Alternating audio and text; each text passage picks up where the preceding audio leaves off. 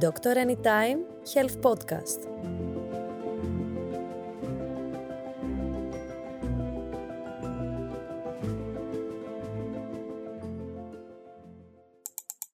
Καλώς ήρθατε στα Doctor Anytime Health Podcast. Εδώ, με τη βοήθεια των ειδικών, θα διερευνούμε, θα μαθαίνουμε και θα δίνουμε λύσεις για θέματα που σχετίζονται με την υγεία μας. Θέματα που απασχολούν εμάς και τους γύρω μας στην καθημερινότητά μας. Είμαι η Μαρκέλα από το Doctor Anytime και σας εύχομαι καλή ακρόαση. Σήμερα θα εστιάσουμε στη συναισθηματική υπερφαγία ή αλλιώς το «τρώω τα συναισθήματά μου». Υποδέχομαι λοιπόν την ψυχολόγο μας, την κυρία Χριστίνα Μπαλή η οποία θα μας βοηθήσει στο συγκεκριμένο θέμα. Καλώς ήρθατε, κυρία Μπαλή. Καλώς σας βρήκα και ευχαριστώ πολύ για τη φιλοξενία. Χαίρομαι ιδιαίτερω που σας γνωρίζω από κοντά και συμμετέχω στο Dr. Anytime Health Podcast και θα συζητήσουμε ένα τόσο ενδιαφέρον θέμα όπως είναι η συναισθηματική υπερφαγία. Εμείς χαιρόμαστε που είστε μαζί μας, κυρία Μπαλή. Α δούμε λοιπόν ε, τι είναι η συναισθηματική υπερφαγία. Ή αλλιώς, όπως μπορεί να το λένε κάποιοι, τι σημαίνει τρώω τα συναισθήματά μου; Σωστά. Πολλές φορές δεν τρώμε απλά για να ικανοποιήσουμε την πείνα μας, ε, αλλά για να καλύψουμε και κάποιες συναισθηματικές μας ανάγκες. Όταν λοιπόν το φαγητό χρησιμοποιείται σαν ένα μέσο για να αποθήσουμε ή να ανακουφίσουμε κάποια αρνητικά συναισθήματα, όπως είναι η θλίψη, το άγχος, ο φόβος, η βαρεμάρα, η μοναξιά και ο θυμός ε, και είναι αυτός ο βασικός τρόπος διαχείρισης των καταστάσεων, τότε μπορούμε να μιλήσουμε για συναισθηματική Είναι λοιπόν όταν καταφεύγουμε στο φαγητό για να νιώσουμε καλύτερα. Γι' αυτό και συνήθως επιλέγουμε τροφές πιο ανθυγιεινές, όπως γλυκά. Τα γλυκά που αγαπάμε όλοι. Ακριβώς. Junk food και λιπαρά φαγητά καθώς αυτές οι τροφές έχουν άμεση επίδραση στον οργανισμό. Δυστυχώς όμως η συναισθηματική υπερφαγία δεν είναι κάτι που μπορεί να διερθώσει τα συναισθηματικά προβλήματα. Αντιθέτως, μας κάνει να αισθανόμαστε πιο άσχημα, καθώς το πρόβλημα παραμένει και παράλληλα δημιουργούνται αισθήματα ενοχής, αφού έχουμε καταναλώσει περισσότερη τροφή από όσο αντέχουμε. Άρα, από ό,τι καταλαβαίνω, αντί να νιώσουμε καλύτερα, προσθέτουμε περισσότερα αρνητικά συναισθήματα με την συναισθηματική υπερφαγία. Ακριβώς, ακριβώς. Ε, είναι σαν να ε, δυσκολεύουμε λίγο την κατάσταση.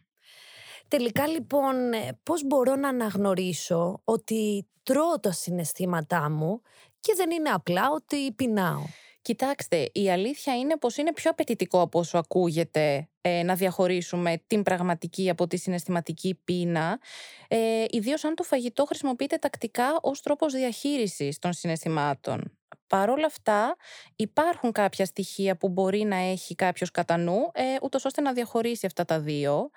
Αφενός, η συναισθηματική πείνα είναι μια κατάσταση η οποία έρχεται ξαφνικά και αναζητά άμεση ανακούφιση, όπως επίσης υπάρχει ανάγκη και για συγκεκριμένου είδους φαγητά, όπως είναι τα comfort foods, ε, junk food, γλυκά όπως προαναφέραμε. Ε, σε αντίθεση με την πραγματική πείνα, που είναι μια κατάσταση πιο σταδιακή, και ε, ανακουφίζεται με όποια διαθέσιμη Επιπλέον, ε, στη συναισθηματική πείνα, η κατανάλωση φαγητού είναι απερίσκεπτη, χωρίς συνείδηση. Το άτομο μπορεί απλά να ανοίξει το ψυγείο και να αρχίσει να καταναλώνει ό,τι τροφή ε, υπάρχει εκείνη την ώρα, σε αντίθεση με την πραγματική πείνα που υπάρχει περισσότερη ενσυνειδητότητα στο τι τρώει. Ένα ακόμη πάρα πολύ σημαντικό κομμάτι είναι ότι η συναισθηματική πείνα δεν ικανοποιείται ακόμη και αν υπάρχει πληρότητα στο στομάχι. Το άτομο δεν το αντιλαμβάνεται σε αντίθεση με την πραγματική πείνα που όταν χορτάσουμε θα σταματήσουμε να τρώμε. Και τέλος, κάτι που δεν συμβαίνει σε συνθήκες ε, πραγματικής πείνας είναι ότι τα συναισθήματα που μένουν μετά από ένα επεισόδιο συναισθηματικής υπερφαγίας είναι αρνητικά συναισθήματα. Είναι συναισθήματα μετάνοιας, ενοχής ή ντροπής. Μάλιστα, πολύ ενδιαφέρον αυτός ο διαχωρισμός κυρία Μπαλή. Όμως αναρωτιέμαι, γιατί πολλοί άνθρωποι τείνουν να συνδέουν το φαγητό με την αντιμετώπιση του άγχους ή γενικότερα ενός λυπηρού γεγονότος; Το συγκεκριμένο μπορεί να συμβαίνει για διάφορους λόγους. Ο πιο βασικός και σημαντικότερος είναι ε, ο τρόπος για τον οποίο, με τον οποίο έχει, είναι μαθημένο το φαγητό να χρησιμοποιείται και από την οικογένεια κατά τα παιδικά χρόνια. Για παράδειγμα, όταν ένας γονιός δυσκολεύεται να διαχειριστεί το αρνητικό συνέστημα ή μια δύσκολη συμπεριφορά του παιδιού με ένα λειτουργικό και βοηθητικό τρόπο, είναι πολύ συχνό φαινόμενο να μπαίνει το φαγητό πιο διευκολυντικά. Πόσες φορές άλλωστε δεν έχουμε ακούσει γονείς να λένε στα παιδιά τους ότι έλα, σταμάτα να κλαις και θα σου πάρω παγωτό, μη στενοχωριέσαι και θα πάρουμε το αγαπημένο σου φαγητό. Ναι, πράγματι. Αυτό έχει συμβεί σε όλους μας. Ναι, είναι της ελληνικής κοινωνίας θα έλεγα. Ε, με αυτόν τον τρόπο, επομένως, μαθαίνουν τα παιδιά και οι αυριανοί ενήλικες ότι δεν χρειάζεται να εκφράσουν λεκτικά το συνέστημά τους, επομένως το ενδοβάλλουν, το καταστέλουν με έναν τρόπο, αφού όλα μπορούν να γίνουν καλύτερα με ένα παγωτό, με ένα γλυκό ή ένα φαγητό. Είναι κάτι που ομολογουμένως δεν το είχα σκεφτεί, ότι δηλαδή η επιβράβευση συνδέεται με το φαγητό. Άρα κυρία Μπαλή, πείτε μου, ποια είναι τα συναισθήματα που κάποιος αποζητά να πνίξει μέσω του φαγητού; Ε, όταν μιλάμε για συναισθήματα που κάποιος πνίγει ή τρώει, μέσω του φαγητού, συνήθως αναφερόμαστε σε αρνητικά συναισθήματα. Όπως προαναφέραμε, τέτοια μπορεί να είναι το άγχος, ο θυμός, η θλίψη, η μοναξιά, ο φόβος, η απογοήτευση. Είναι δηλαδή τα συναισθήματα εκείνα που αν εκφραστούν είναι πιθανό να προκαλέσουν αναστάτωση και στους άλλους, να μην ξέρουν πώς να αντιδράσουν και πώς να τα διαχειριστούν. Οπότε το άτομο επιλέγει να τα στρέψει προς τον ίδιο του τον εαυτό με έναν καταστροφικό τρόπο μέσω της κατανάλωσης ε, τροφής και των επεισοδίων συναισθηματικής υπερφαγίας. Ε, είναι τα συναισθήματα που δεν είναι μαθημένα να επικοινωνούνται με έναν πιο υγιή τρόπο και στη συνέχεια να επιλύονται. Άρα, στρεφόμαστε στο φαγητό όταν δεν έχουμε μάθει να διαχειριζόμαστε κάποια αρνητικά συναισθήματα. Πολύ σωστά. Επιπλέον, να προσθέσω ότι στρεφόμαστε στο φαγητό όταν ο περίγυρός μας δεν μας αφήνει τον κατάλληλο χώρο να εκφράσουμε με έναν υγιή τρόπο τα αρνητικά μας συναισθήματα. Μάλιστα. Αλήθεια τώρα, αν κάποιος παρουσιάζει συναισθηματική υπερφαγία σε μία περίοδο της ζωής του, αυτό σημαίνει ότι θα τον ακολουθεί για πάντα στη ζωή του; Ε, η αλήθεια είναι α, πως είναι ένα θέμα για το οποίο δεν μπορούμε να μιλήσουμε γενικά, καθώς εξαρτάται πολύ από το ατομικό ιστορικό και τους μηχανισμούς διαχείρισης που θα επιστρατεύσει ο καθένας, όπως επίσης και το είδος της βοήθειας που θα αναζητήσει. Αν η χρήση φαγητού, για παράδειγμα, για την αντιμετώπιση των συναισθηματικών δυσκολιών είναι αποκλειστικά ο μοναδικός τρόπος διαχείρισης, τότε αυτό είναι σημαντική ένδειξη ότι θα εξελιχθεί σε ένα επαναλαμβανόμενο μοτίβο, αφού το άτομο θα ξέρει ότι αυτό πιάνει, έστω και προσωρινά.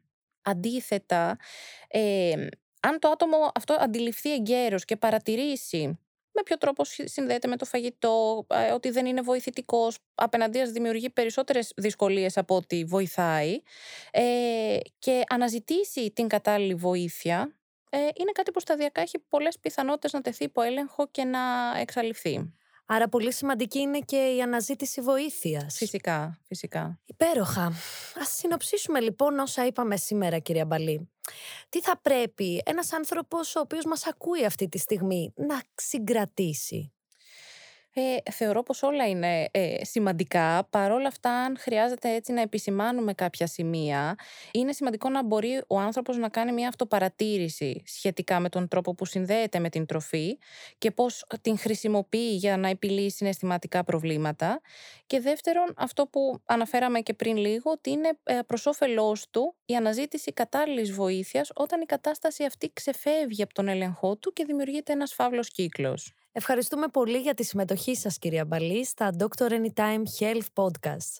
Ήσασταν πολύ διαφωτιστικοί και πιστεύω όσα είπαμε σήμερα θα βοηθήσουν πολύ κόσμο για την αντιμετώπιση της συναισθηματικής υπερφαγίας, η οποία έχει εξελιχθεί σαν ένα από τα σοβαρά προβλήματα της εποχής μας. Εμείς θα επανέλθουμε σύντομα με νέα podcast και θα συζητήσουμε θέματα που ξέρουμε ότι σας απασχολούν όλους. Μην ξεχάσετε να μας ακολουθήσετε στο Spotify για να είστε ενημερωμένοι για τα νέα μας podcast. Σκεφτείτε και εφαρμόστε όσα είπαμε σήμερα. Και να θυμάστε, με τον Dr. Anytime είστε σε καλά χέρια. Dr. Anytime Health Podcast